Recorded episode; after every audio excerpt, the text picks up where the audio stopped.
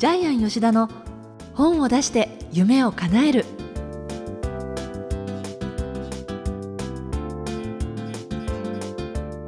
小林まどかです。ジャイアン吉田の本を出して夢を叶える。ジャイアン今回もよろしくお願いします。はい、よろしくお願いします。ジャイアンこの収録前に邪気を払うために一回ねあの席立って手を洗ってねまずは心をそして体をリセットして今マイクの前に座ってんですよね。はい。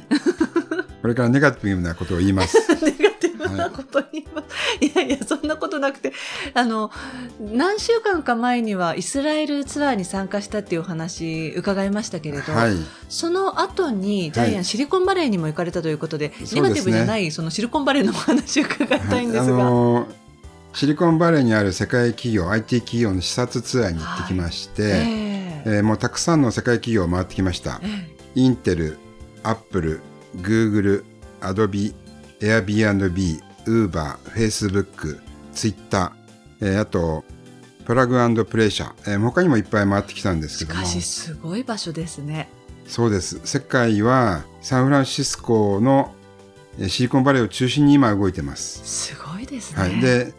どこの会社に行って、まあいろいろ研修を受けたんですけども、はいまあ1時間ぐらい研修受けさせてもらったんですけども、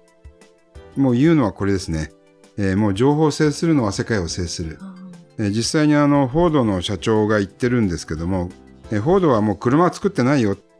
えー移動する人工知能を作ってるよっているので、もう今後 AI 化が進んで、えーで、なぜジャイアンがやばいかと思ってるのは、日本が全て取り残されている現状をまざまざと。ちなみに、ソフトバンクも楽天も日本でトップの IT 企業は、えーシリコンバレーの方が誰も知らなかったっていうのが愕然としました。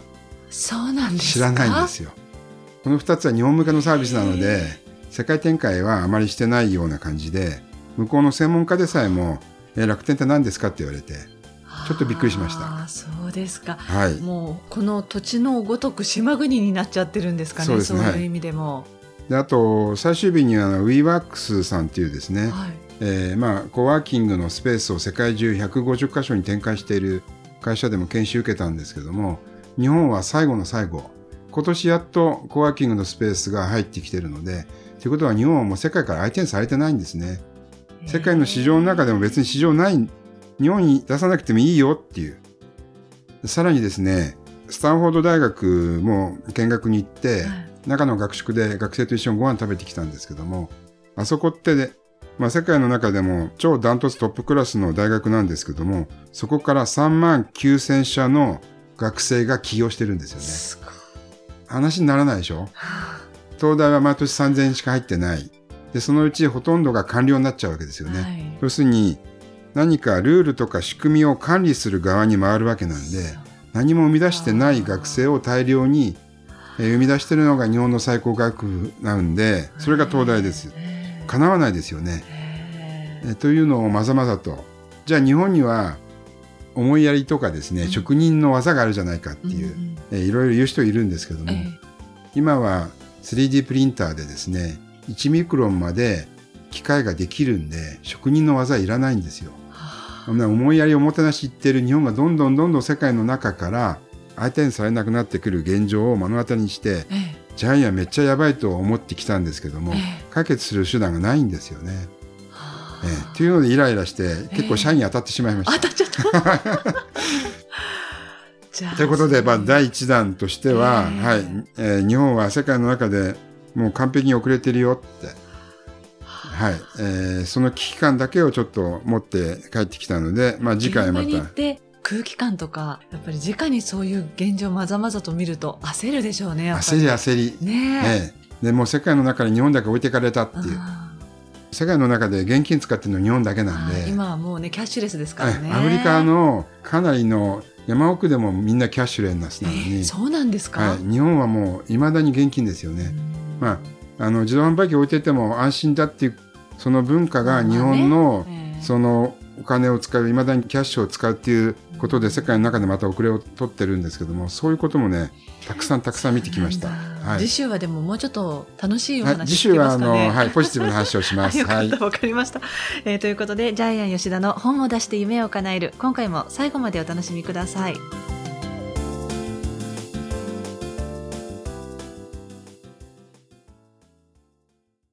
続いては、いい本を読みましょうのコーナーです。このコーナーは、ジャイアンが出版プロデュースした本も含めて、世の中の読者の皆さんに読んでもらいたいといういい本をご紹介しています。さて、今回の一冊は何でしょうか？はい。えーワニプラス社から出ている本で、タイトルは、私 B 級観光地プロデューサーです。えー日本を真の観光立国にするとっておきの方法を教えます。えー著者はですね、大泉敏郎さんと言いまして、もともとは ANA、アナのですね、ツアーイベントをやっていた方です。その時に日本中の、えー観光地の人々と知り合いになって、えーその後独立し、自分の会社を作りました。そして全国の観光施設や、えー地方自治体の観光戦略立案に今関わっています。はいはい。で、肩書きは、まあ、ジャイアンと一緒に考えた B 級観光地プロデューサーっていうのを日本で一番最初に名乗っています。はい。で、この帯の部分なんですが、はい。地方創生お任せください。A 級観光地はたった1%。残りの99%は B 級観光地。でも諦めてはいけません。どんな土地にも必ず B 級観光力が眠っています。そしてその B 級観光力が驚くほどの集客とお金を運んできてくれるのですっていうふうに書いてあって。はい。まあ、これがこの本のもう一番のテーマなんですけども、はい。日本には観光地は私たちたくさんあると思ってるんですけども、でもそれはほとんどが1%しかない。まあ横綱級の観光地に関して、私たちはそれを観光地だと思っているので、ええ他の99%はもう見向きもされないんですよね。えただ B 級観光地っていうのは二流って意味じゃなくて、B 級グルメから取ったんですけども、要するに、とってもいいところなんだけどまだ知られてないとかね。とっても美味しいんだけども、だまだ誰もその価値にが分かってないみたいな、そういう観光地にえスポットを当てた本で、うん A 級観光地に、じゃあ B 級観光地がどうやって勝つのかっていうのが、この本の内容です。でもこの本、あの、私はその観光地プロデューサーでもないですけれど、読んでいて具体的な話がたくさん出ていて、えすごい面白かったです。え。はい。これ、ものすごく面白いです。えでちなみに、ジャイアンは昔ですね、ふるさと情報センターというところで日本中の村おこしをしてたんですけどそも。うなんですか。であ、じゃあまさにもう大泉さんの。大泉と同じ仕事をしてたんですけども、で、ジャイアンはその日本中の村おこしの本を書こうと思って夢があったんですけども、はい。もう大泉さんの方が、ジャイアンよりもとても専門性が高くですね、実際に実績もあるし、論理もあるし、行動力もバイタリティもあるんで、私はもうその本を書かないというふうに、大泉さんに会って思いました。えもう彼に全部任せたいなと思いました。えはい。で、本当にあの、日本中の、えー B 級観光地の人たちが自分のところは A 級だと思ってるんですよね。例えば、まあ、パンフレットに必ず書いてある言葉。風光明媚な港町。交通の要衝として栄えた歴史がある。例えば、肌がもうツルツルになる美肌温泉とかあるんですけど。そう、いろんなね、そういうの見ると、あ、確かにパンフレットでよく見るなとか、うんポスターで見るなとかね。どこでもあるんですよね。ええはい。で、まあ、この本の中ではですね、山形県の庄内地方にこの大泉さんが出かけて行って、また東京からエロそうな人が来たよね、みたいに、お前に何がわかるんだ、みたいなね。そういう視線の中で、庄内の桜祭りを成功させるような話とかあるんですけども、日本中のやっぱり村が自分の村に誇りを持ってるんでね。ねえオラが村が一番だ。そうそうそう。まあ、その気持ちもわかりますけどね、ええその地元愛に溢れている方が当然、その外から来た人にしたらば嬉しいかもしれないですけれど、でもそうなるとすごく手前味噌な考えばっかりになってしまうんですよね。そうなんですよね。でだからみんなオラオラが村が一番だって思われてるんで、例えばあの庄内の桜なんですけども、すぐ近くに秋田の角館の桜の方が見事なんですけども、みんな自分の庄内の桜が素晴らしいと思ってるんですけど、大泉さんに、この程度の桜でね、わざわざ東京から飛行機に乗ってこないよって言われると、みんな怒るんですよね。お前何がわかるんだ？みたいな感じで。で、喧嘩しながら、結局はみんな、やっぱり大泉さんの話を聞きながら、うんえーその村の B 級観光スポットを100個ぐらい探して、その中でどれがいいかっていうのをみんなで考えていく話なんで、うんあと今はあのシニアの世代の方が、あの一眼レフ持ったり、写真のその撮影するのが趣味っていう方が多いから、そういうこう、写真スポットに長けているような土地はすごく強いっていうようなことも書いてありますよね。そうです。ね。あるいは、あの、鮎釣りに行く人たちだけを対象にした観光地を作ったりね。はい。鮎釣りに行く人って1回10万ぐらいかけるそうなんで、そこら辺のマーケティングをして、さらに伝えを料理してくれる料亭とかね、自分で調理できる場所とか、さらに買い取ってくれる料亭まで紹介するみたいな。ここまでやって、やっと B 級観光地に人が行くようになる。特に面白いのは B 級観光地の中でも聖地マーケティングがたくさんあるって言ってますよね。例えば佐賀県、えー、花輪の歌にもありますけども、SAGA 佐賀って日本一地味な県って歌でアピールしてるんですけども、でもここにはあの陶芸の興味がある人、骨董に興味がある人の一大聖地、有田焼があるんですよね。で、ジャイアン、先ほど、まどかさんにちょっと第二事務所でお見せしましたけども、えー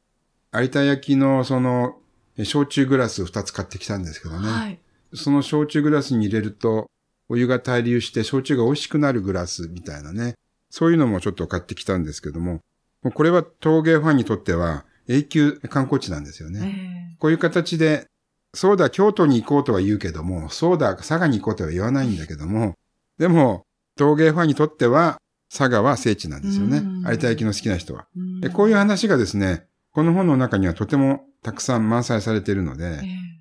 あと面白かったのは、あの、マラソン大会とかをね、その土地でするときに、12時からスタートじゃなくて、はい、その朝からスタートすると、必ず遠くから来る人たちが全泊するので、それでもその土地にお金が落ちるっていうそうです。マラソン大会は12時にやっちゃいけない。えー、ほとんどの村が12時からやるんですけど、それは大きな間違い。12時にやると、もうあれですよね。もうトイレしか使わないよって書いてありますけどね。はいえー、いかにだからその土地の観光を楽しんでもらいながら、その土地のものもいただいて、お金を落としていってもらわないと、やっぱりその地方の再生にはなりませんもんね。そうですね。あの、その土地のものを食べてもらう話なんですけど、例えばあの、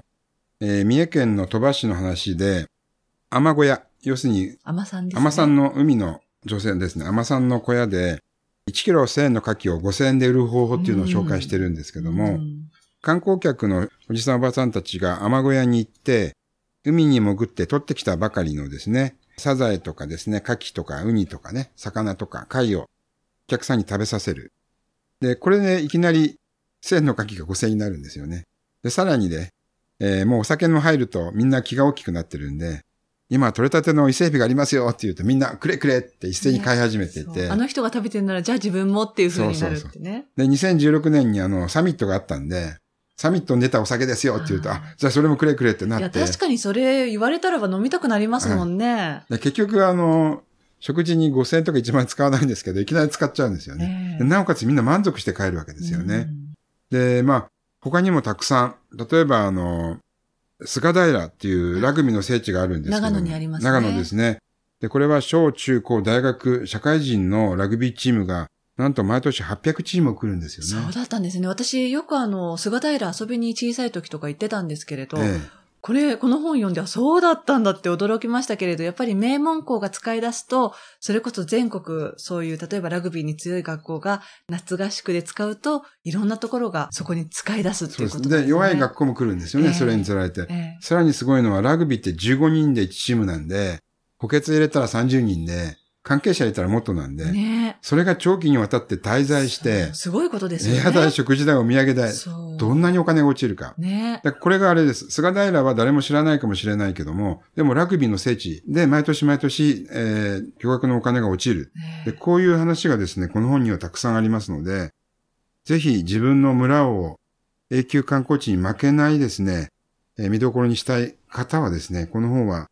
絶対に読むべきだと思いますね。私も本当そう思いました。はい、面白いですもん、いろんな例があって。ちなみにあの、大泉敏夫さんが作ったしまなみ海道、本州と四国をつなぐサイクリングロード、昔ジャイアン走ったことがあるんですけど、えー、まさかあの道が大泉さんが作ったと思わなかったですね。とってもいいです。大きな橋の上、何キロも続く橋の上を自転車で走るんですけど。それご本人にお伝えしました？もちろん伝えました。はい。えー、ですから本当今日本はですね、あの、高齢化して元気がないんですけども、これによって、えー、ぜひですね、日本中の田舎をですね、えー、活性化して、ね、活性化したいなと思います。はい。じゃあ、この本の眼目何でしょうか？この本の眼目は、弱者はゲリラ戦で戦え。えー、これどういうことかというとですね、えー、まあ、ジャイアン・ランチェスター戦略の本もたくさん作ってるんですけども、強者の戦略と弱者の戦略があります。で、弱者っていうのは B 級観光地のことです。強者っていうのは A 級観光地のことです。ですから、B 級観光地は B 級観光地内の戦いがあるように、えー弱者が強者と戦うときには、強者っていうのはたくさんの数で来たり、力が圧倒的に強いので、そこで正面からぶつかってはいけないんですよね。落とし穴を掘ったりね、罠を仕掛けたりしながら、要するにゲリラで戦わなくちゃいけないんですよね。で、これって日常生活の中にもかなりあると思うんですけどもね、会社の仕事でも、えーライバル会社に勝つにはどうしたらいいか。うん局所戦、要するに、えー狭いところで1対1で戦いながらそこで勝ちを拾ってそれを大きくしていく戦い方があるんで、私たちもですね、えー今回 B 級観光地に学びながら、えーほとんどの人は弱者なんですね。ですから弱者の戦い方をしていきましょうということです。はい。えー以上、いい本を読みましょうのコーナーでした。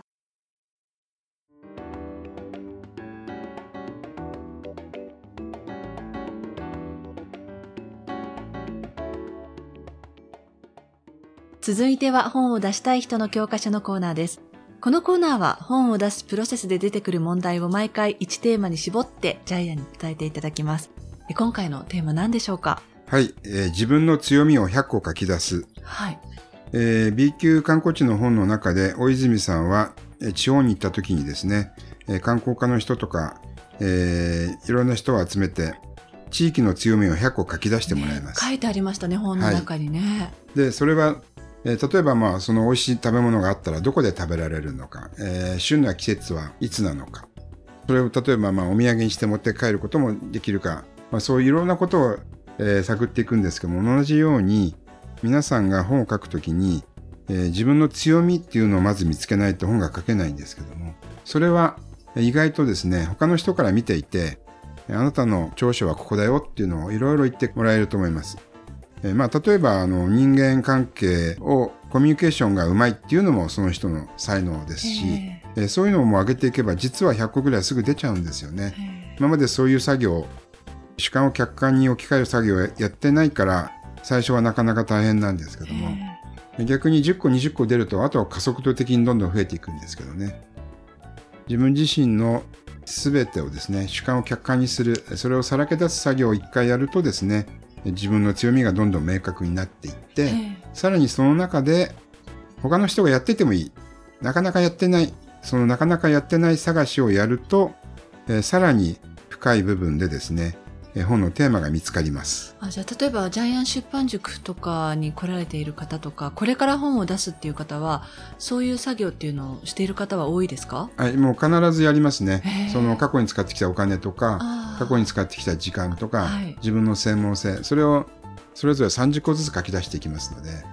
もう100個以上見つかりますね。そうなんですか、で例えばまあ映画が好きで映画を見る、映画1000本見たっていうのはこれ自分の強みじゃないですか。ええなかなかないですよね。なかなかないですねはいで、そしたらもしかしたら映画をテーマにして本が書けるかもしれない。こういう感じで自分の強みは探せばいくらでも見つかります。はい、えーということで本を出したい人の教科書のコーナー聞いていただきました